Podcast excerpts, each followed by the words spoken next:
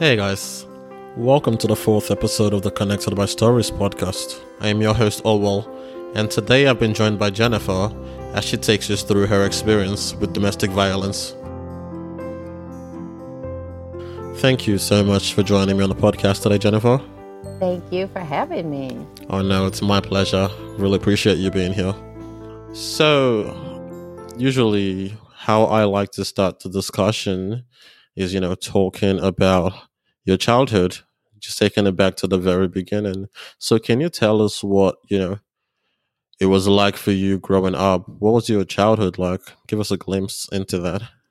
Um, well, I mean, my childhood, we we came from humble beginnings, um, very humble beginnings, but I wasn't raised in an abusive household. Like I rarely remember my mom and dad ever. I mean, they had their little arguments here and there, you know, as a normal family does, but nothing. There was never any violence. You know, there was some arguing, but like I said, there was never no like, you know, my dad never hit my mother. We were, you know, it was three, four of us children, and um, it's just I I can't say it stemmed from my childhood. Yeah. So, what was your relationship with your parents like? Um, well, I, it's funny because I always knew I was different from my family. I just kind of felt like, you know, I was like the black sheep of the family. Like there was just something different about me. Um, and there was because my mother, okay, so my mother and my father are Caucasian. And my sisters, of course, and my brother were Caucasian. But I just felt different. And then at 10, my mother told me I had a different father but she left out the part that my father's African American. and hmm. so the, I, you know, I was right. I knew that there was something different about me because, you know, here my sisters had, you know, straight blonde hair, straight jet black hair. My brother had straight blonde hair. And here I had this curly afro kind of hair, if you will. And I had a year long tan.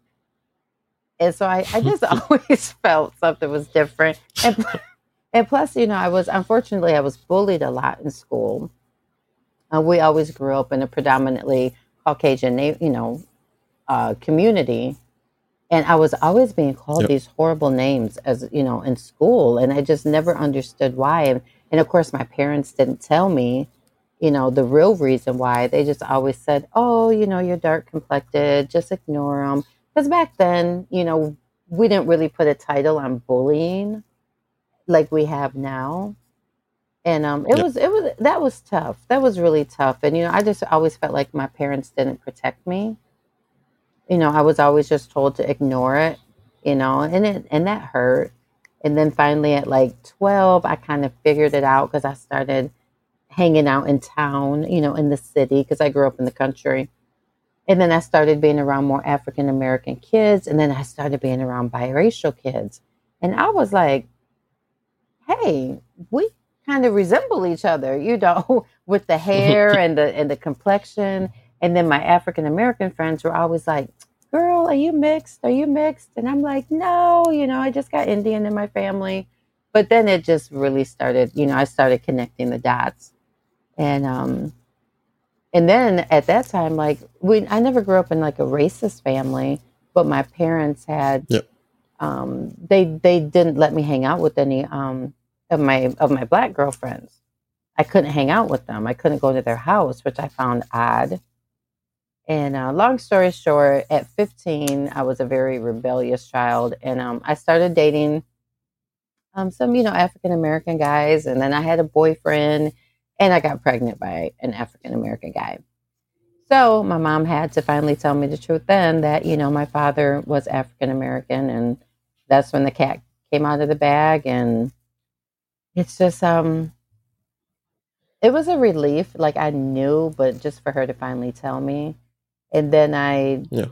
she would never tell me anything about him. So i don't know my biological father but my father that raised me you know he was a great guy. He so he you know he was a, a provider not so much a nurturer. Like i never remember you know i never felt like daddy's little girl but you know he played softball with us, took us to practices, and you know, he was. We always had food and electricity, but I never really had that like daddy daughter relationship that I had really longed for. And then after finding out that, you know, I had a whole nother father out there, I really felt like a missing piece.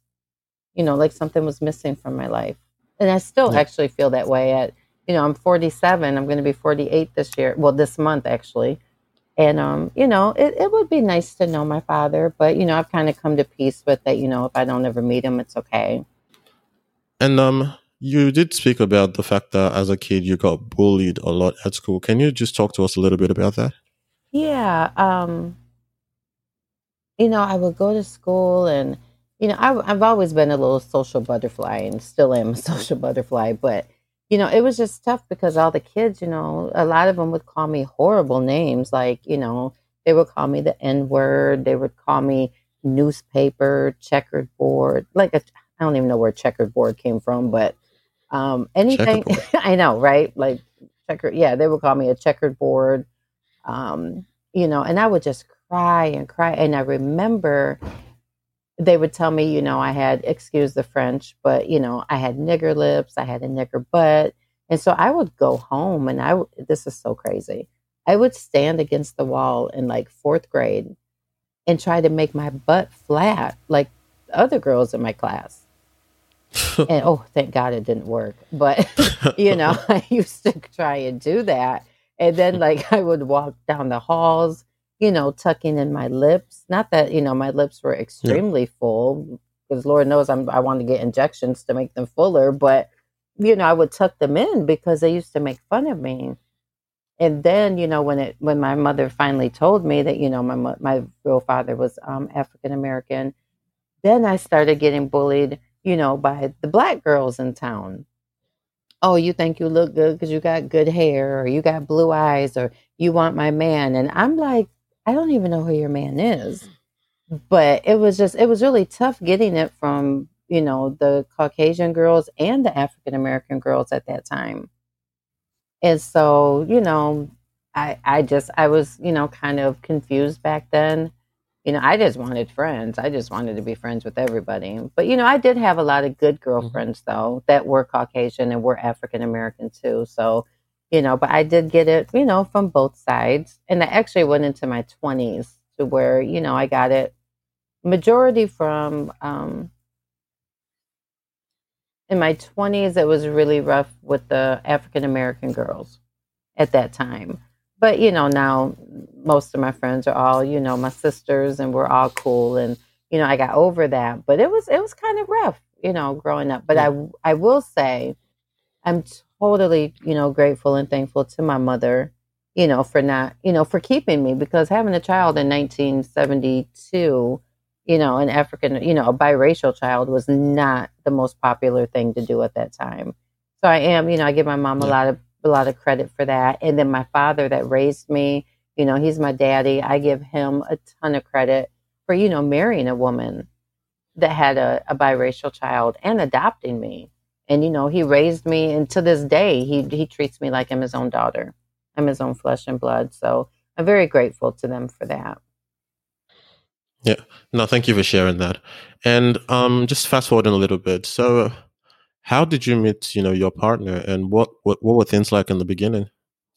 Wow, you know, it, it's kind of crazy because, oh, so when I met him, I was actually, you know, I was in a pretty vulnerable place, and that's usually when narcissists um, find their prey, pretty much. You know, um, he knew I was pretty vulnerable. I was, um, you know, I was living at a at a place I don't really want to say with friends because it really wasn't with friends. I was just kind of staying at this house. Yeah. Um, and I had met him at this this house and um you know, they were friends, but it, it's just that's kind of like a whole nother story. But anyways, so we met at this house and um you know, I was I was I was attracted to him and he clearly was attracted to me and we kind of started dating and um, I don't think either of us really meant for it to get serious, but it did.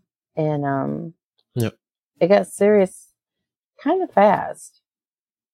And um, I just was like, you know, I was at a bad place in life. And I was like, wow, you know, I think I met my knight in shining armor and he's going to take me away from all of this. And, you know, we're going to live happily ever after. And it kind of ended up being my happily never after, if you will.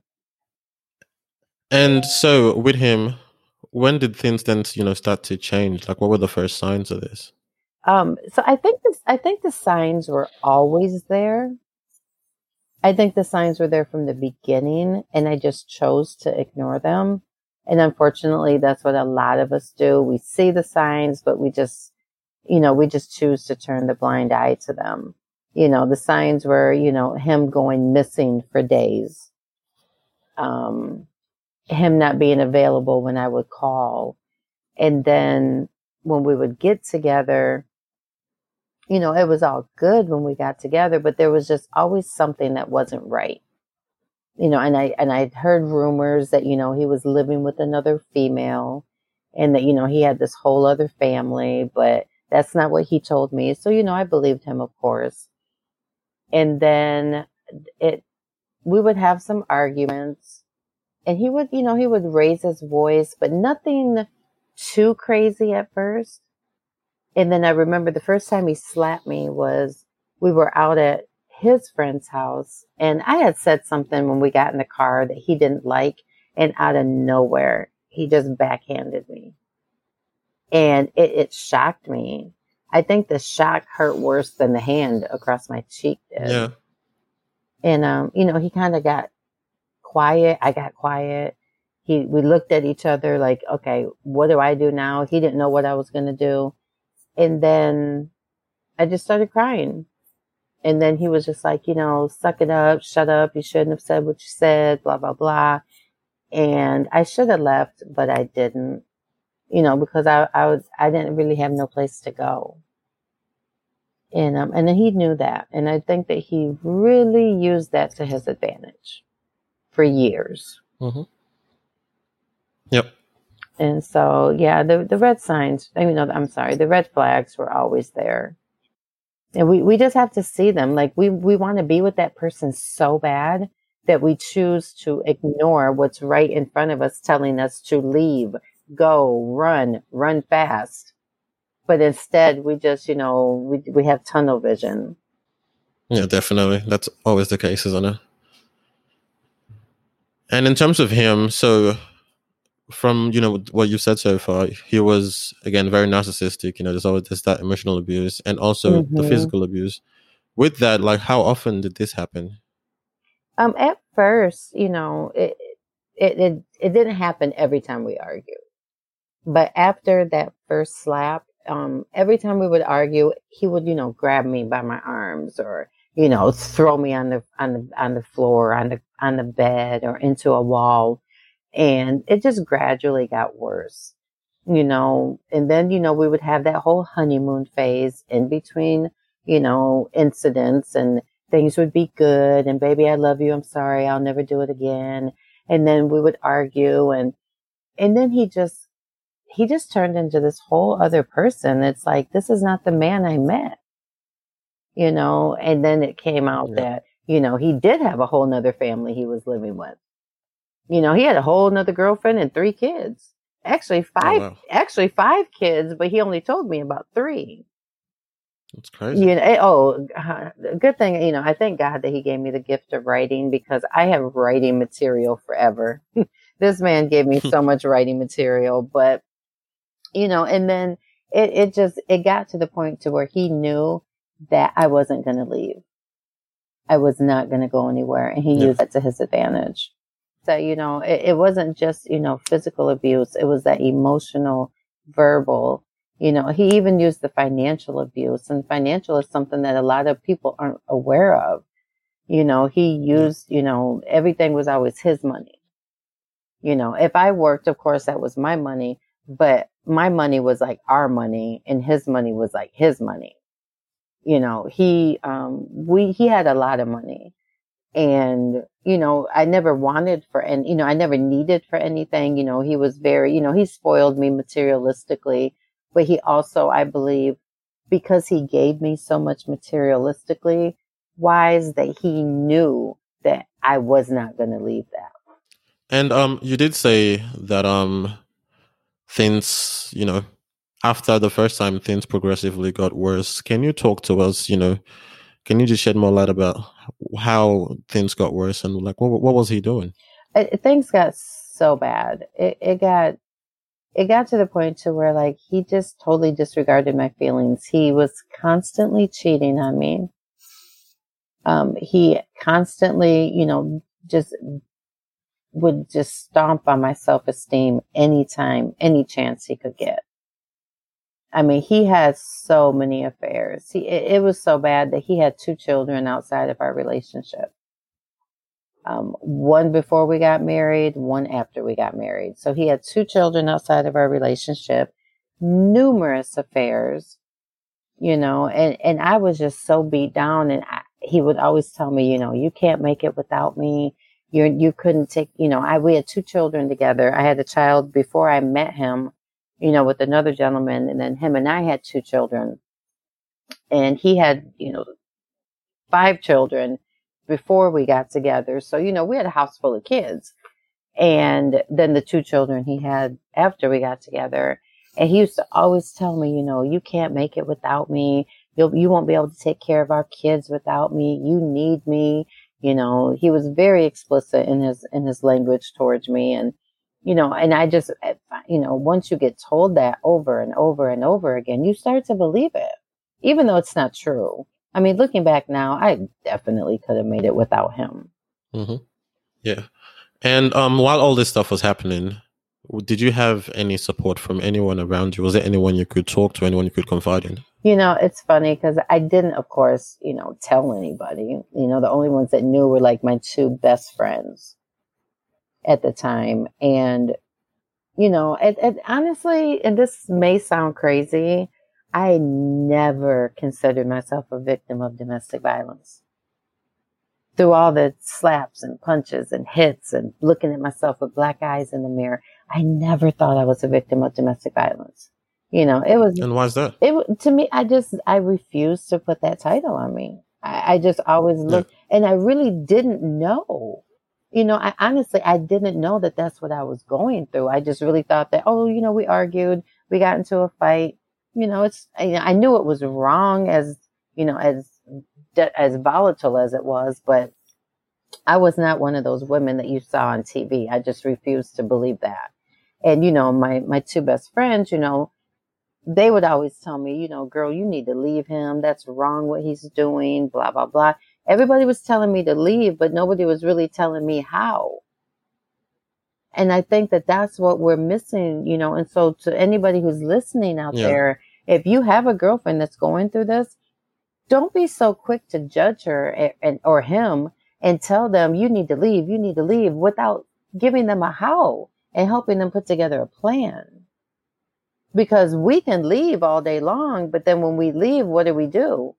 We're not mentally prepared. We're not financially prepared. You know, of course, I didn't really tell my family and um you know i did leave a couple you know i left several times but i i wasn't prepared to leave so i ended up back and um that was uh every time i would go back that just proved his point even more that i told you you couldn't make it without me and how many times did this happen how often did you leave and oh, come back uh, well you know it takes a an, an abused woman it studies have shown that it takes a victim of domestic violence to leave at least seven times before she stays gone. And I hmm. probably mm. left seven times 10. it felt like I left about 70 times and I went right. I'm, I'm exaggerating, but it felt oh, wow. like I probably left a good, I probably would say I left a good 10. I left about 10 times and, and ended up back. And then finally, um, I left for good. But it took me years. I you got to remember I met him when I was I had just I was just turning 18. So I was lit, I was still 17. And um I didn't leave him until I was 30 my daughter was born I was 32. I didn't leave him until I was like 34 34 years old. Oh wow, that's a very that's long an time. extremely long time. And we got married when I was 31. And I thought that, you know, oh, if we get married, everything's going to be better. It's going to change. You know, he's going to stop cheating. The abuse is going to stop. And this is just going to be, you know, the, the cure to everything. This is going to be, this is going to fix it. And I couldn't have been more wrong. Hmm. That was the worst thing that I could have ever did was thinking that a wedding ring was going to fix the abuse. I always tell people, uh, a ring won't save a, a marriage. A baby's not going to save a marriage, and it, it, yeah, and that's a sentiment I know a lot of people can echo as well. Yeah. Oh, if I just have his baby, he'll it'll get better. Or if he just marries me, it'll get better. Or if I have a threesome with them, no, I'm kidding. But some women will go to the extremes. And like, I like to joke around and, you know, have fun because I'm so happy right now. Yeah. You know, I was just joking about the threesome, but you know, people, people yeah. will go to extremes to save their marriage, even though like it's not supposed to be saved. You know, like if it's not, if it, if that relationship's dead, let it flatline. Quit trying to bring it back to life. And that's what we do. And I think that women, you know, we're naturally fixers. You know, we think we can fix everything. We think we can fix broken people. We can't fix everything. And that's something that we really need to come to terms with. And I and I, I actually yeah. talk about that. I wrote a book and um I did a video. It's called Girl We Need to Talk and and I touch on that a lot about you know we we think we can fix everybody and it's and narcissists we cannot fix them. They need way more help than what we can give them. 100% yeah i definitely agree with that. And um you did talk about you know how statistically a lot of you know women going through this tend to leave at least 7 mm-hmm. times so with you when you left, you know, finally for the last time, what led you to that decision? Like, you know, what made you finally decide, you know what, this is the last time? Um, it's so when I left the the time before so I had left several times, but the I had the time before the last time I left, I had already been out of the house. Um, I had my own apartment. And um, you know, of course he was, you know, trying to woo me back and, you know, let's go out on a date. And so we had went out to, it was um, his oldest daughter's son's birthday party, our grandson. And, you know, it was a big family picnic in the summer. It was a beautiful day. And his sisters didn't like me for whatever reason. They just, there was really no reason, but whatever. They didn't like me.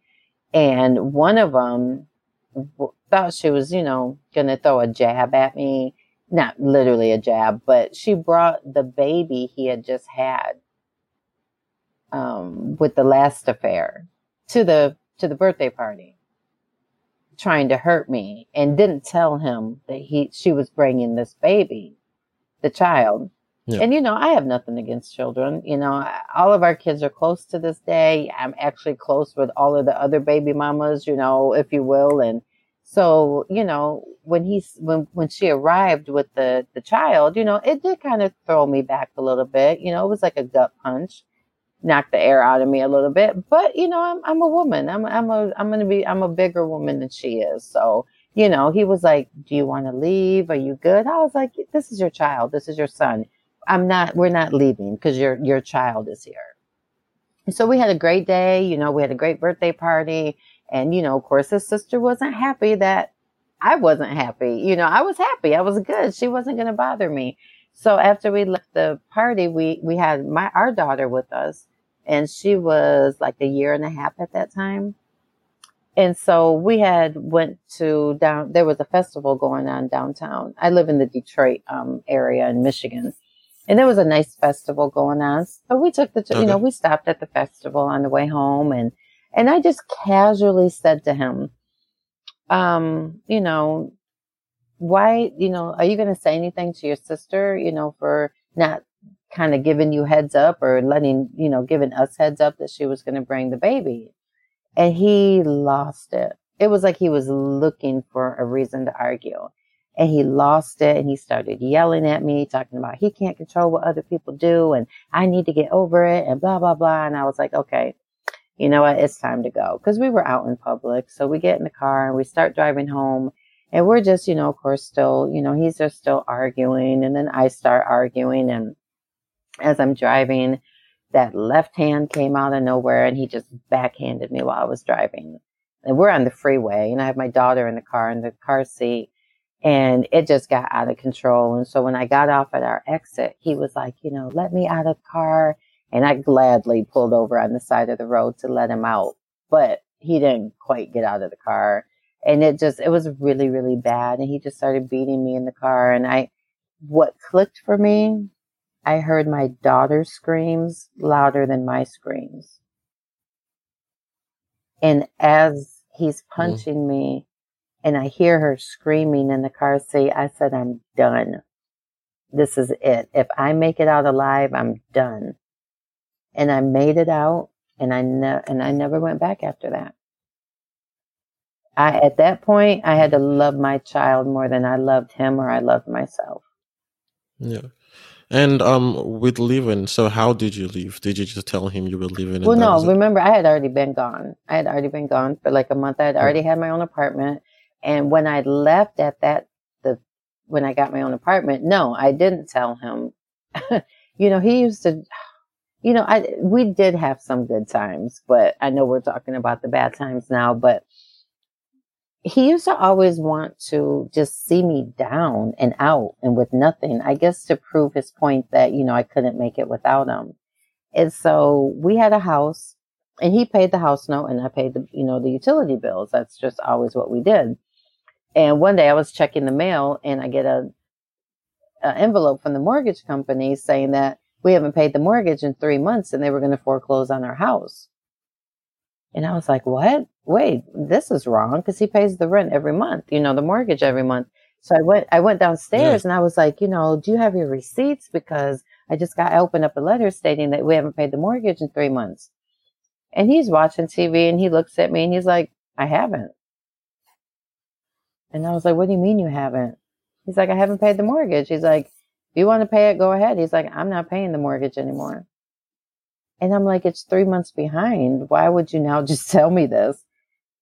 And he just went back to watching TV and he's like, figure it out. Oh wow! And so I had went I had went upstairs and I'm crying. I'm like, oh my god, you know, I have two kids. What am I going to do? You know, why would he do this?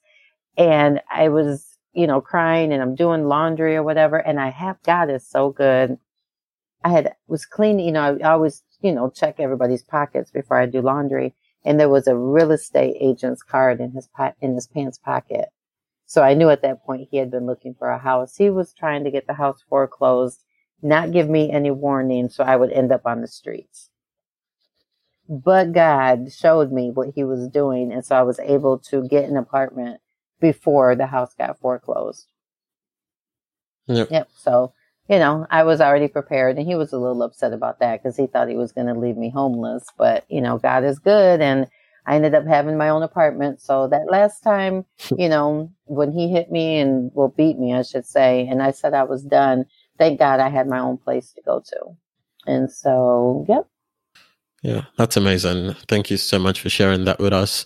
And in terms of him, like whenever like, you know, the abuse would occur, was that usually in front of the kids? Both both. He was a yeller. He liked to yell a lot, and he didn't care who heard. Um, you know, whether the kids were there or he would, he was notorious for like getting mad and then like going outside and hollering and like talking to himself. And I'm like, dude, like the neighbors don't need to hear this, but he didn't care, you know, and the kids heard a lot and saw a lot that, you know, I regret and, and I wish I would have left sooner you know, I want to say this to, to my ladies out here that, you know, are going through abuse. Don't stay for the kids. You know, we yeah. always say, Oh, I can't leave because of the kids. The kids need their dad. Sweetheart, let me just tell you, you are doing more damage to the kids by staying because that's what I did. Um, the kids are better off in a house that does not have any violence in it they kids are very resilient. They will bounce back. They'll be okay. and they can still see their dad. You just don't have to see their dad. And I remember when I left, um, it was probably, I don't know, about nine months after, you know, I had left. Our son told me, you know, he loved his dad. He's, you know, but he said, Mommy, promise me you'll never go back to daddy. Yep. And I'll know, you know, and he loved his dad, but he just knew that his mommy wasn't happy with his daddy.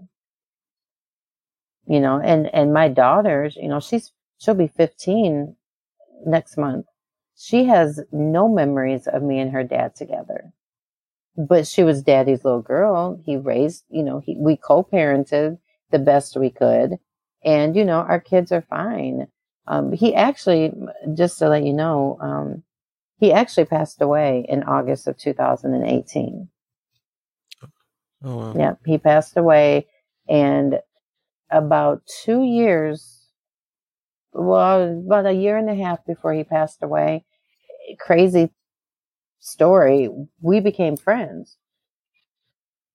And two weeks before he passed away, he told me he was going to go to his dying breath, making it up to me everything he had put me through and then he passed away two weeks later. Yeah.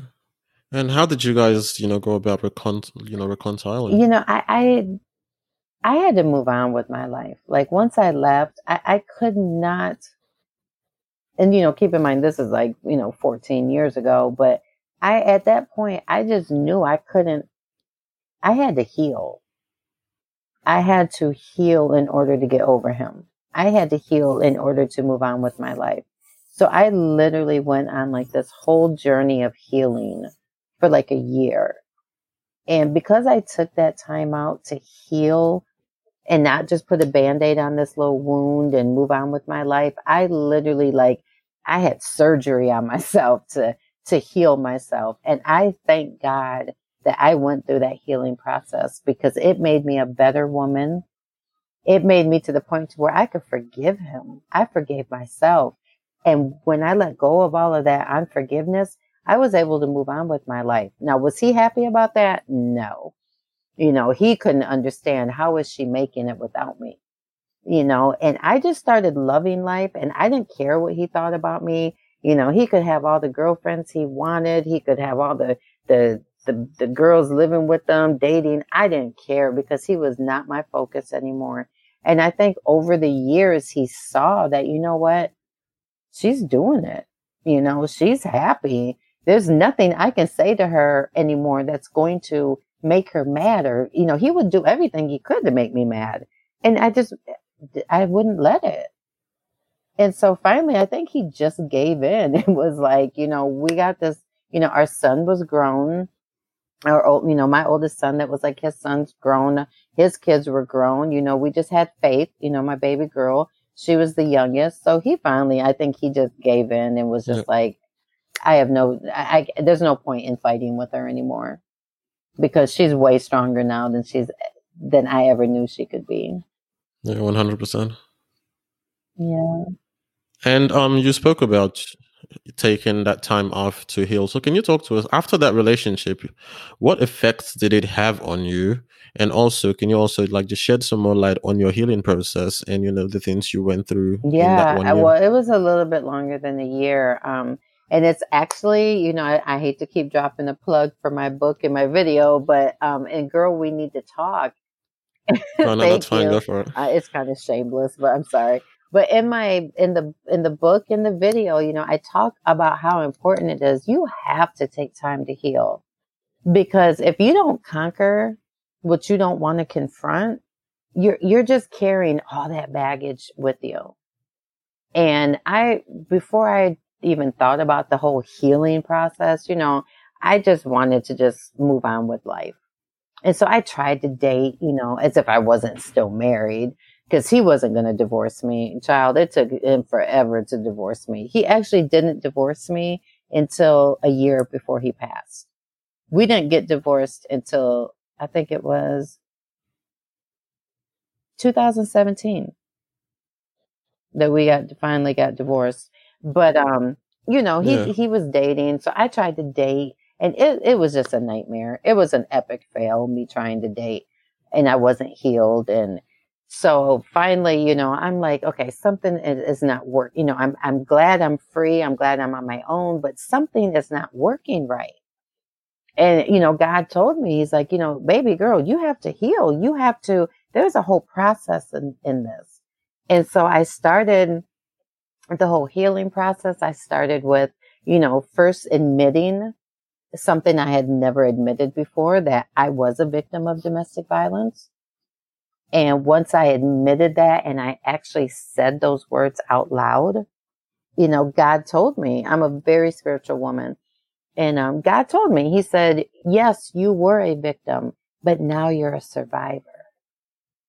And so by God telling me that, it just like empowered me. And then, you know, I had to go through the whole forgiveness stage and and that's a tough stage to forgive someone who's hurt you so bad. You know, and, and I talk a lot about what forgiveness isn't because so many women, you know, will be like, I'm not forgiving him. He hurt me. He did this to me and he did, and honey, he did. And I'm not telling you it's going to be easy to forgive him. And I want to tell you, forgiveness does not mean that it never happened. You know, forgiveness does not mean that you should forget it, you know, it happened, or you shouldn't even tell him. You don't even have to tell him. I didn't tell him I forgave him right away. You know, I, I just told God that was a conversation between me and God.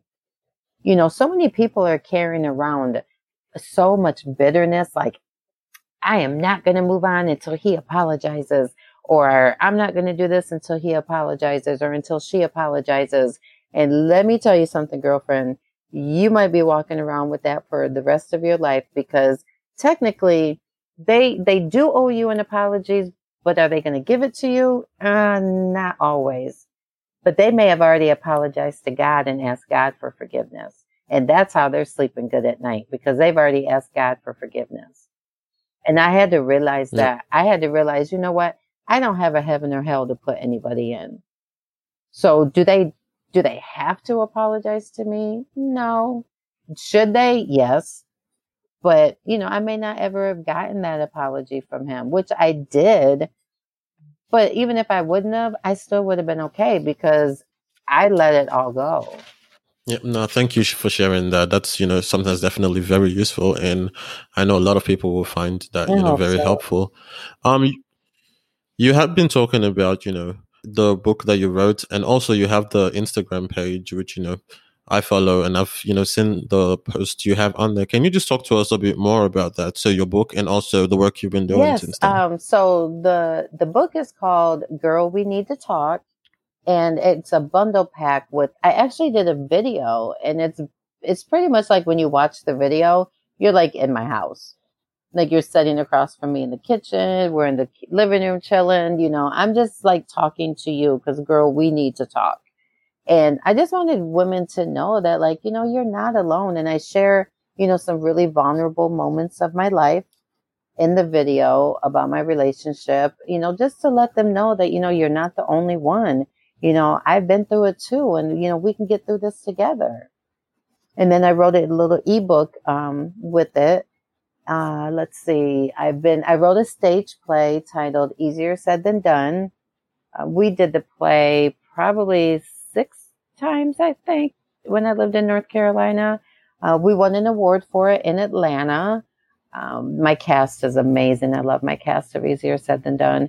Um, the play is great. I, I love the play because I, the reviews I've gotten on the play was, girl, we never thought we'd laugh so much at a play about domestic violence they said the way that you know i know it's crazy right like who thinks they're going to laugh at a play about domestic violence but i i believe in edutainment i believe you can entertain and educate at the same time and you don't have to beat somebody over the head with you know you need to leave you need to leave you need to leave you know there's a way that you can get it across and so it's not so harsh because we know we need to leave but oh my god we're scared to leave so the play is, you know, it's it's suspenseful. It'll have you laughing. It'll have you crying. And people have told me it's had them on the edge of their seat.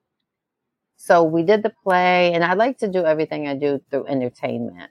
And my big thing is, you know, I'll tell you about, you know, you've asked me a lot of questions about the abuse and what I've gone through. And I, I, I don't mind sharing that at all.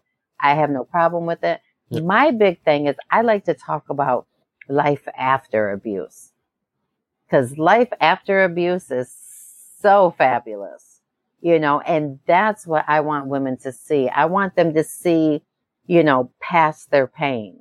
I, I need you to see past your pain, sweetie, because past that pain is so, it's so amazing. Like I never in a million years, if, when I was with him, if you'd have told me I'd be doing what I'm doing now, where I'm doing it at and how I'm doing it, I'd have told you you was alive from the pits of hell. No, that, that would never be me.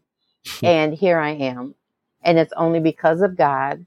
It's only because of my relationship with God and because I wanted to live. I wanted to live and be free. I didn't want to live in my past anymore. And I and there's so many women out there still living in their past, even though they're not even with their their abuser anymore.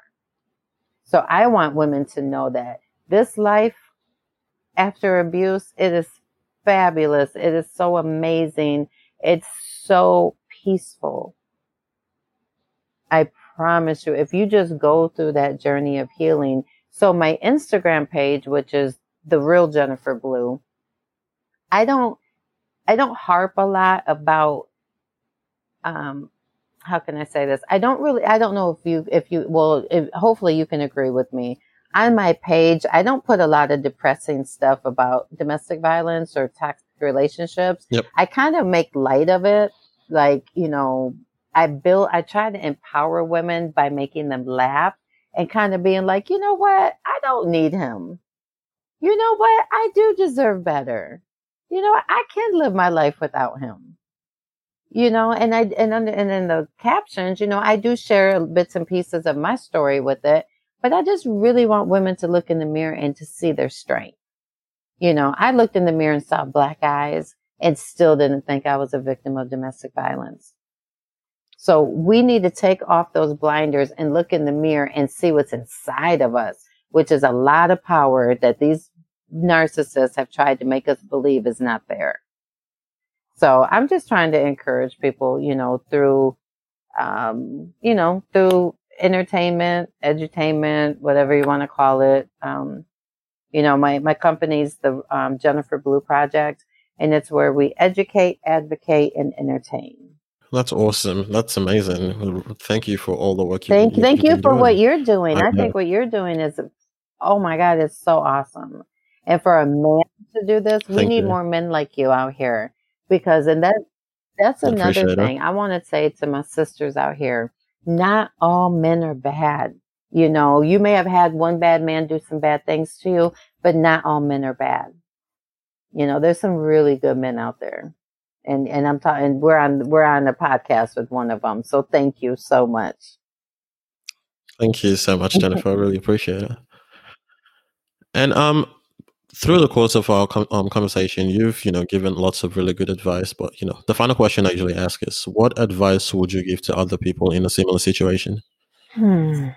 I would I would probably you know, I just want to say you didn't fall in love with the abuser. You fell in love with the imposter. You fell in love with this man that, or woman that portrayed to be something wonderful.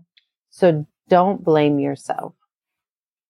Don't blame yourself. When you see the real person, believe it. Believe who they are when you see that real person.